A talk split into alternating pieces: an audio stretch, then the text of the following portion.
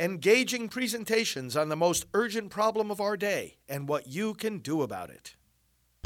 Now, the End Abortion Podcast by Priests for Life. Hi, friends. Welcome to Praying for America on this Friday night, the 27th of January. I uh, am going to share a scripture with you as usual, uh, one of my favorite uh, passages of scripture, actually. And uh, then what I want to take time to do tonight is answer questions that have come in from you. So often, questions are being received here. We answer people individually when they email us questions or write letters. And online, it's hard to keep up with all the, the questions. We don't always have the opportunity to uh, be answering them at the moment that they're asked, but we collect them and we respond to them as we are able. And that's what I'm going to do some of tonight. So I appreciate all your questions. Keep sending them in, and uh, we'll have our team. Which is expanding actually, uh, answer uh, more and more of them for you. The parable I want to um, talk about uh, this evening is from Luke chapter 16. It's the rich man and Lazarus. So, starting in verse 19, we read there was a rich man who was dressed in purple and fine linen and feasted splendidly every day. At his gate lay a beggar named Lazarus, who was covered with sores. He longed to eat the scraps that fell from the rich man's table. Even dogs came and licked his sores. The time came when the beggar died, and the angels carried him to Abraham's side. The rich man also died and was buried. And from his place in hell, where he was in torment, he looked up and saw Abraham afar off, with Lazarus by his side. So he called to him, Father Abraham, have pity on me, and send Lazarus to dip the tip of his finger in water and cool my tongue, because I am tortured in these flames. But Abraham replied, Son, remember that you in your lifetime received your good things, while Lazarus likewise received what was bad. But now he is comforted here, and you are in agony.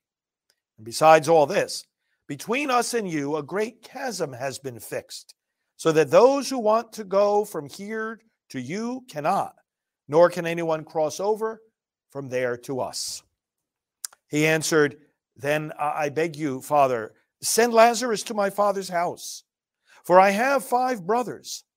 Let him warn them, so that they will not also come to this place of torment. Abraham replied, They have Moses and the prophets. Let them listen to them. Oh, no, Father Abraham, he said, but if someone from the dead goes to them, then they will repent. And he said to him, if they do not listen to Moses and the prophets, neither will they be convinced, even if someone should rise from the dead. Let us pray. Father, help us to understand this teaching.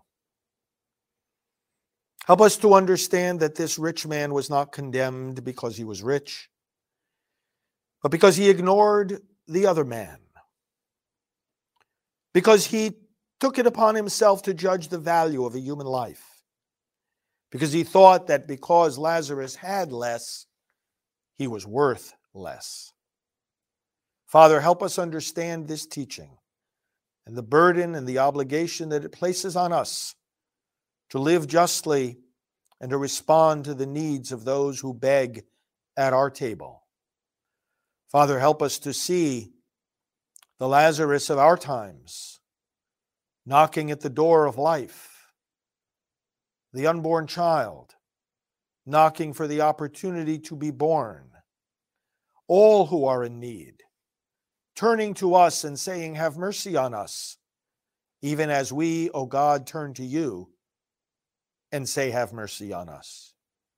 May those, O Lord, who receive mercy and help from you, Likewise, give that mercy and help to all their brothers and sisters.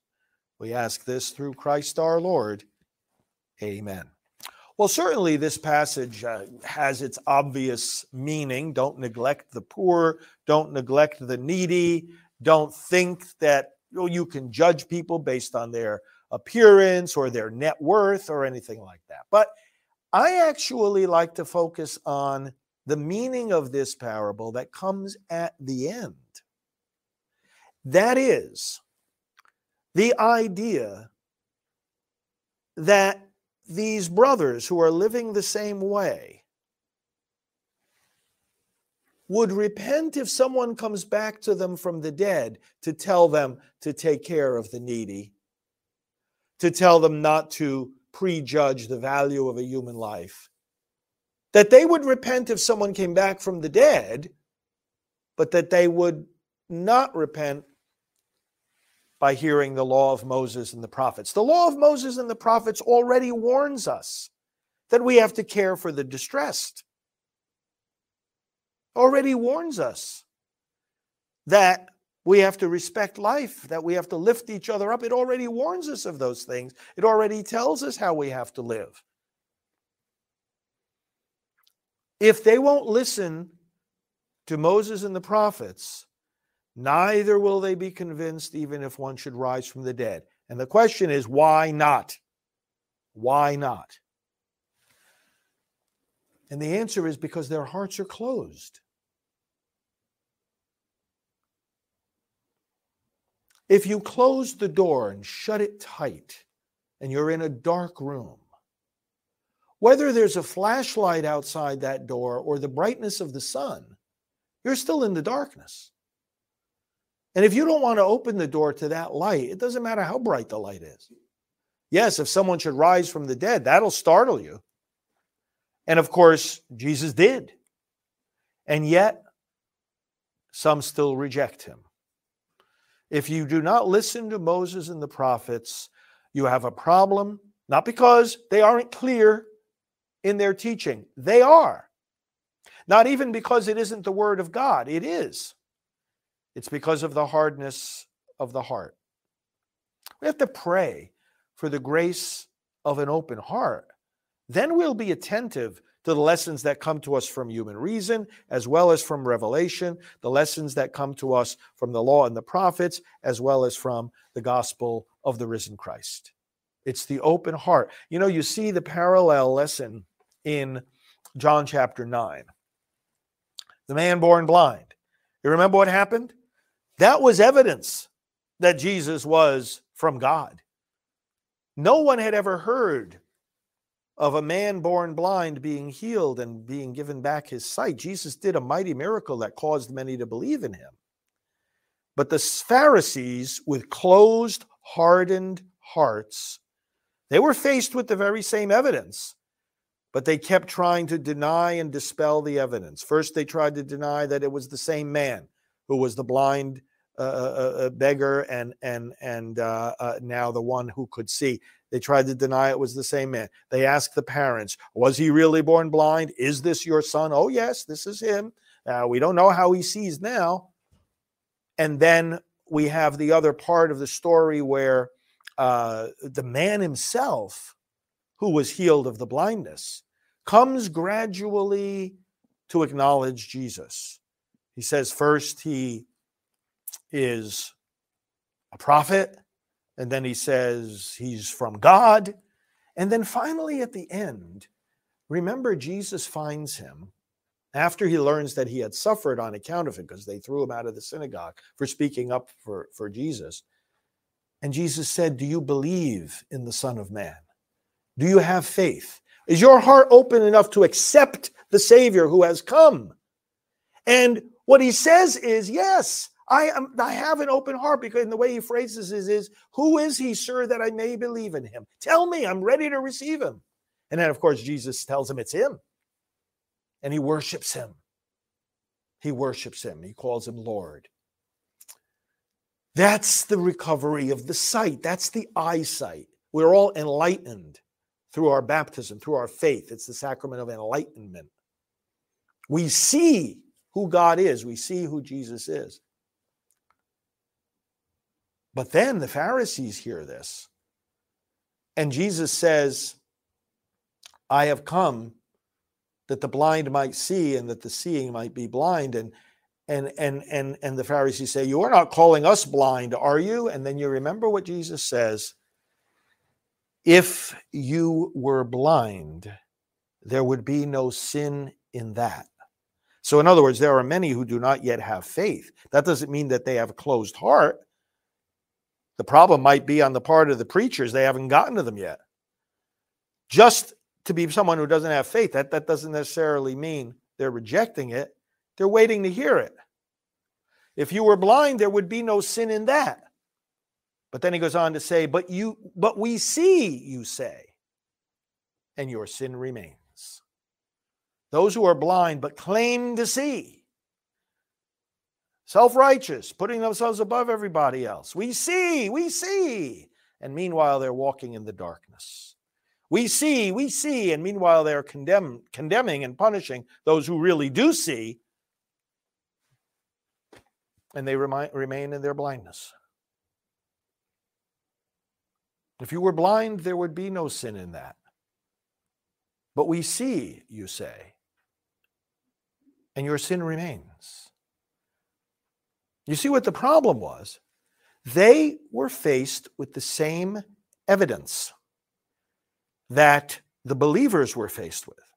The Pharisees saw the same miracle that the man born blind saw. Everybody saw the same thing. Whether they responded to it with faith depended on whether their hearts were open or closed. So, brothers and sisters, let me move on to. Uh, oh, by the way, in regard to the issue, that I deal with all the time, that many of you are involved with us on the abortion issue that's tearing our country apart. Both of these stories are played out every day because we all have the same evidence. Here is what the unborn child is. You see the a, a little few seconds of the unborn child at the beginning of each of these programs. Here is the unborn child. And then if you go to sites like lookatabortion.org, you'll see the violence of abortion. It's hard to take, but I urge you to watch it and share it. Take a look at it. Lookatabortion.org. It depends on how closed the heart is, whether upon seeing that evidence, we will rise up and repent of consenting in any way, shape, or form, or tolerating in any way, shape, or form this mass slaughter of children, or whether we will be like Biden, Pelosi, and the Democrat Party and the abortion industry and say, continue to say, oh, this is okay, this is a right, this is a choice. What an insult to humanity, to civilization, to basic decency. This is barbarism. And it's a crime against humanity. And it's time for us to repent. Okay, let me uh, answer some of the questions uh, that have come in uh, uh, uh from uh, various viewers. And all of these are very, very good questions and important ones. Some of them have to do with these issues um, on pro life and politics and the movement. And some of them have to do with with me and some uh, uh, of the actions that the church recently took in my regard. Um, let's look at, first of all, this question Who can I contact to help me get rights for the fathers of unborn babies? You know, that is a, is, is a wonderful question. And put it in context, uh, the uh, policy in our nation on abortion has from the beginning, from, from, from uh, Roe v. Wade in 1973, deprived fathers of any say in whether their unborn child lives or dies. Now, that in itself doesn't make any sense. In life, in reality, they remain one of the strongest and one of the most significant influences, of course, uh, over the question of that life. And if many fathers make the mistake of saying, oh, you know, it's up to you, it's your choice, I'm going to leave it up to you. But all that does for the mother is isolates her more makes her feel more of the burden and in fact increases the temptation to abort what that man has to do is step up to the plate and say i'm with you we're going to get through this no matter whether we have a future together or not that's a separate question but right now I'm with you. It, took two of us to conceive that child. I'm going to walk through this with you and I'm in support of you. Let's do what's best for our child. Let's not bring death to the child or and bring harm to you from the abortion procedure and a lifelong regret of having taken the life of your child. No, let's get through this. Let's get the help that we need. Let's assess the circumstances. Let's do what's right. That's what the man is supposed to be saying. And uh, uh, uh, however, aside from the moral influence, aside from the personal influence that he no doubt has over that situation, legally, up to this point anyway, the law has not given him any rights in the matter. Now, there are various pro life legal groups. Uh, Thomas More Society, for example, based out of Chicago.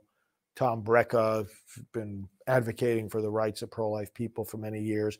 The American uh, uh, Center for Law and Justice, the American Freedom Law Center, which uh, advises us here at Priests for Life. There are many pro life legal groups out there who do advocacy and who could look at a concrete situation where a father is trying to assert his rights. And there have been court cases over these last 50 years of the Roe v. Wade regime. That decision now, of course, has been tossed out. But but there have been even court cases where fathers have asserted their rights and uh, unfortunately uh, have been told that they they have no rights but let me answer the question ultimately this way who we can go to now to advance the rights of fathers for unborn babies are our legislators because something big has changed now the lack of rights of the father over what will happen to his unborn child came through Roe v. Wade and later Planned Parenthood versus Casey. But both of those decisions now have been thrown out by the court, and the door now is wide open to new laws that could restore the rights of fathers vis a vis the abortion decision, that could restore their rights. Brothers and sisters, this is an important moment to keep that in mind. The lawmakers now are no longer hindered by the courts to restore the rights of fathers. The, the, the, the, field is wide open. And if they want to pass such a law, they can. And that's why they need to hear from you, especially fathers who want to advocate for their rights to protect their unborn children. By the way, there's also so much healing for fathers who have lost children to abortion, whether they were participating in the, the guilt of the abortion or not. Many of them were trying to save their child, but weren't able to. I want you to know there's forgiveness and healing, and we're involved in bringing about that forgiveness and healing in so many different ways. You can go to abortionforgiveness.com, abortionforgiveness.com to find a lot of those um, avenues of, uh, of healing. What Bible translation does Father Frank use? Okay, well, the revised, uh, this is the new international version, NIV, uh, I often use.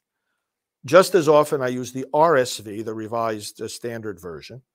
And often I'll also use the NAB, the New American Bible. Actually, to tell you the truth, I use the version that I use the translation often depending upon the sense that I want to draw out of a particular passage. In other words, understand that translation is not like mathematics. Uh, mathematics is a pretty exact science. You know, what's on the left side of the equation, what's on the right side of the equation are, are, are identical. Uh, it's, it's, a, it's a one to one relationship, mathematics. Translation is not like that because languages express concepts in different ways. So sometimes a word or a phrase in one language has a cluster of meanings and implications that if you just translate it directly in the language into which you're translating it there's there's a different cluster of connotations and implications and nuances. It's not that they're going to be totally disconnected no but different enough to say that, okay, well, one translation of a particular uh, uh, uh, uh phrase may be better than another for not not in order to read into it something that's not there, but to bring out of it something that is there. Because a lot of these phrases, passages, and words have such a depth of meaning that uh, you know it, it's actually good if you're studying a particular scripture passage. It's good to take multiple translations of it and, and read it in all those different uh, translations. If you go to uh, Bible Hub, many of you might be familiar with Bible Hub online. It's a website where you can get um, the uh, not only different translations of each verse, but look at all the different commentaries on that verse. It's a very helpful uh, resource. Here's another question um, Where can I find Father Frank's homilies? ProLifeMass.org. I have lots of homilies up there. ProLifeMass.org. Why is abortion still wrong in cases of rape, incest, and when the mother's life is in danger? Okay, good question because a lot of people, in fact, I would say most people, are pro life in the sense that they don't want to see babies killed, but they'll they'll consider abortion sometimes acceptable in these cases that this this questioner just mentioned. However, the reason why it's still wrong in those cases is that it's still the killing of a baby. You, you, you, you can never kill an innocent person, even in order to achieve a good purpose. But if you're talking about rape, incest, well, let's start with those rape and incest. The abortion doesn't achieve anything to heal that person from the rape and incest. Obviously, the rape and incest, they're terrible traumas, they're, they're awful crimes. She has been um, victimized. But why hurt her more? Remember, the abortion is hurting her more, not helping her. We, we, we, all, we can all agree she's been very hurt, unjustly traumatized by that, by that rape, by that sexual assault. We want to help her. Abortion has a whole trauma of its own. And that's the missing piece of the argument it, it, it's easy for people to run and say, oh, well, this is the solution. This is the solution. She won't be pregnant anymore with the baby of the rapist. Well, hold on a second. Not being pregnant anymore, it's not like you're turning back the clock. You're, you can not turn back the clock. And it's not like you have a magic wand or a big eraser. What you're doing is killing the child and in the process, bringing to her the guilt. She may not feel that guilt immediately, but she's got her whole life in front of her to suffer from that guilt that I killed my child. It's my child too. It's rapist child, but it's also mine. Be careful. And as far as when the mother's life is in danger, the good news is killing the child is never required medically. Ending the pregnancy is sometimes required med- medically, but you can end the pregnancy in such a way that you do everything you can to save the child. That's a far cry from killing the child. Very, very different morally speaking. But that, in a nutshell, is why why that's the case. Now, the trial of Mark Houck uh, has been underway during these days. The Philadelphia pro-life activist. I I know him. In fact, I was with him recently, and uh, he was praying outside an abortion facility. A pro-abortion protester started harassing him and his child, who was there. In defending his child, he he told the man to stop. He pushed him away, and um, and uh, the local prosecutors dismissed the the the case when the the pro-abortion person uh, brought brought it uh, to them, but the Biden administration picked up on this and uh, is uh, uh, trying to prosecute this man under federal law. Uh, the question here is Is the funding of the case with the Thomas More Society legitimate? Yes, it is. I'm happy to tell you. Thomas More Society is one of those pro life legal groups I mentioned a few minutes ago. And yes, they've been representing Peter Breen. In fact, I interviewed him on one of these programs. Uh, Peter Breen is is with that Thomas More Society, and yes, they are legitimately uh, asking for help with um, the legal uh, uh defense of Mark Houck. It's of interest to all of us not only because we're pro life, but because this is another example of the way the Democrat Party and the Biden administration are weaponizing the FBI, weaponizing various systems and processes of government against their ideological and political opponents. finally, you know, I've told you, you followed the story of how the Vatican has told me, oh, you know, you're you're too outspoken, you know, you can't function as a priest anymore, too political, too much supporting President Trump, all this other stuff. The, the church can't. You know what? The church today, the leadership today, they just can't hack it. They can't deal with the kind of battles that we're in today. You and I can deal with them. We we know how to fight these battles. So many of these leaders, they're wimps. They don't know how to uh, fight these battles. They're absolute failures in fighting these battles.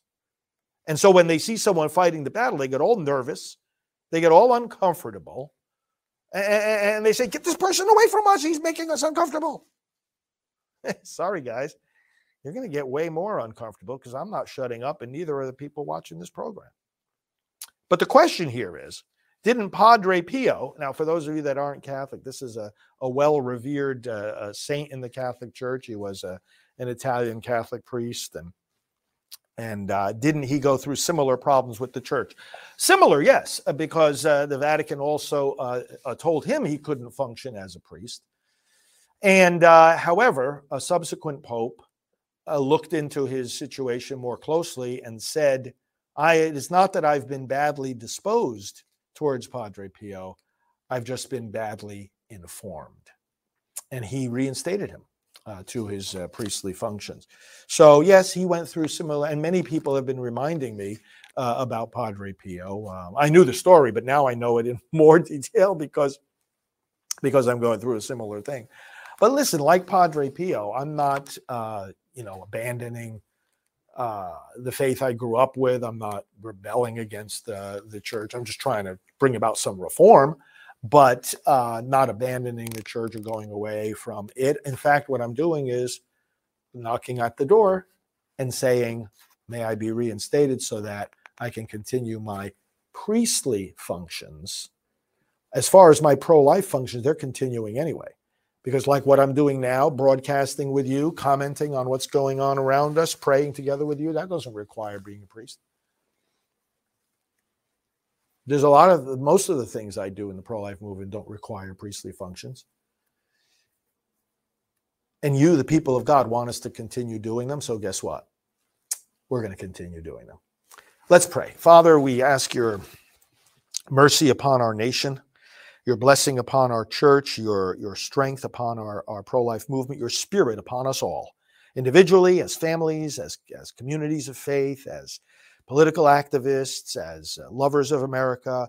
Lord, we ask your spirit. Help us to, like these scripture passages that we looked at today, help us to have an open heart to hear the message of Moses and the prophets and the law and the gospel the one who rose from the dead and did does teach us yet today from his risen glory in heaven how to live on earth and how to reach that heavenly destination. Teach us teach us mold us enlighten us uplift us transform us. And lord god in the living out of our gospel call may we save lives may we save america and may we find you we pray now in the words that Jesus gave us Our Father, who art in heaven, hallowed be thy name. Thy kingdom come, thy will be done on earth as it is in heaven. Give us this day our daily bread, and forgive us our trespasses, as we forgive those who trespass against us. And lead us not into temptation, but deliver us from evil. For thine is the kingdom, and the power, and the glory, forever and ever. Amen. So, friends, have a great weekend. I'm going to be going to Texas early in the morning. I'll be speaking at a pro life conference out there in the Austin, Texas area, and also taking part in a rally midday tomorrow. I'll be uh, posting some things on social media from uh, the events of these next two days. Sunday morning, I'll be uh, speaking at the uh, prayer breakfast uh, at this event. Uh, it's called the Boots on the Ground Conference. Stay connected with me on social media so that you can see what's going on with these various events. Uh, FR Frank Pavone is the uh, address on all the main platforms. FR Frank Pavone. Let's stay connected there. Connect with Right Side Broadcasting at RSB Network and join me again on Monday evening for Praying for America. God bless you. This has been the End Abortion Podcast. To learn more, to help end abortion, and to connect with us on social media, visit endabortion.net.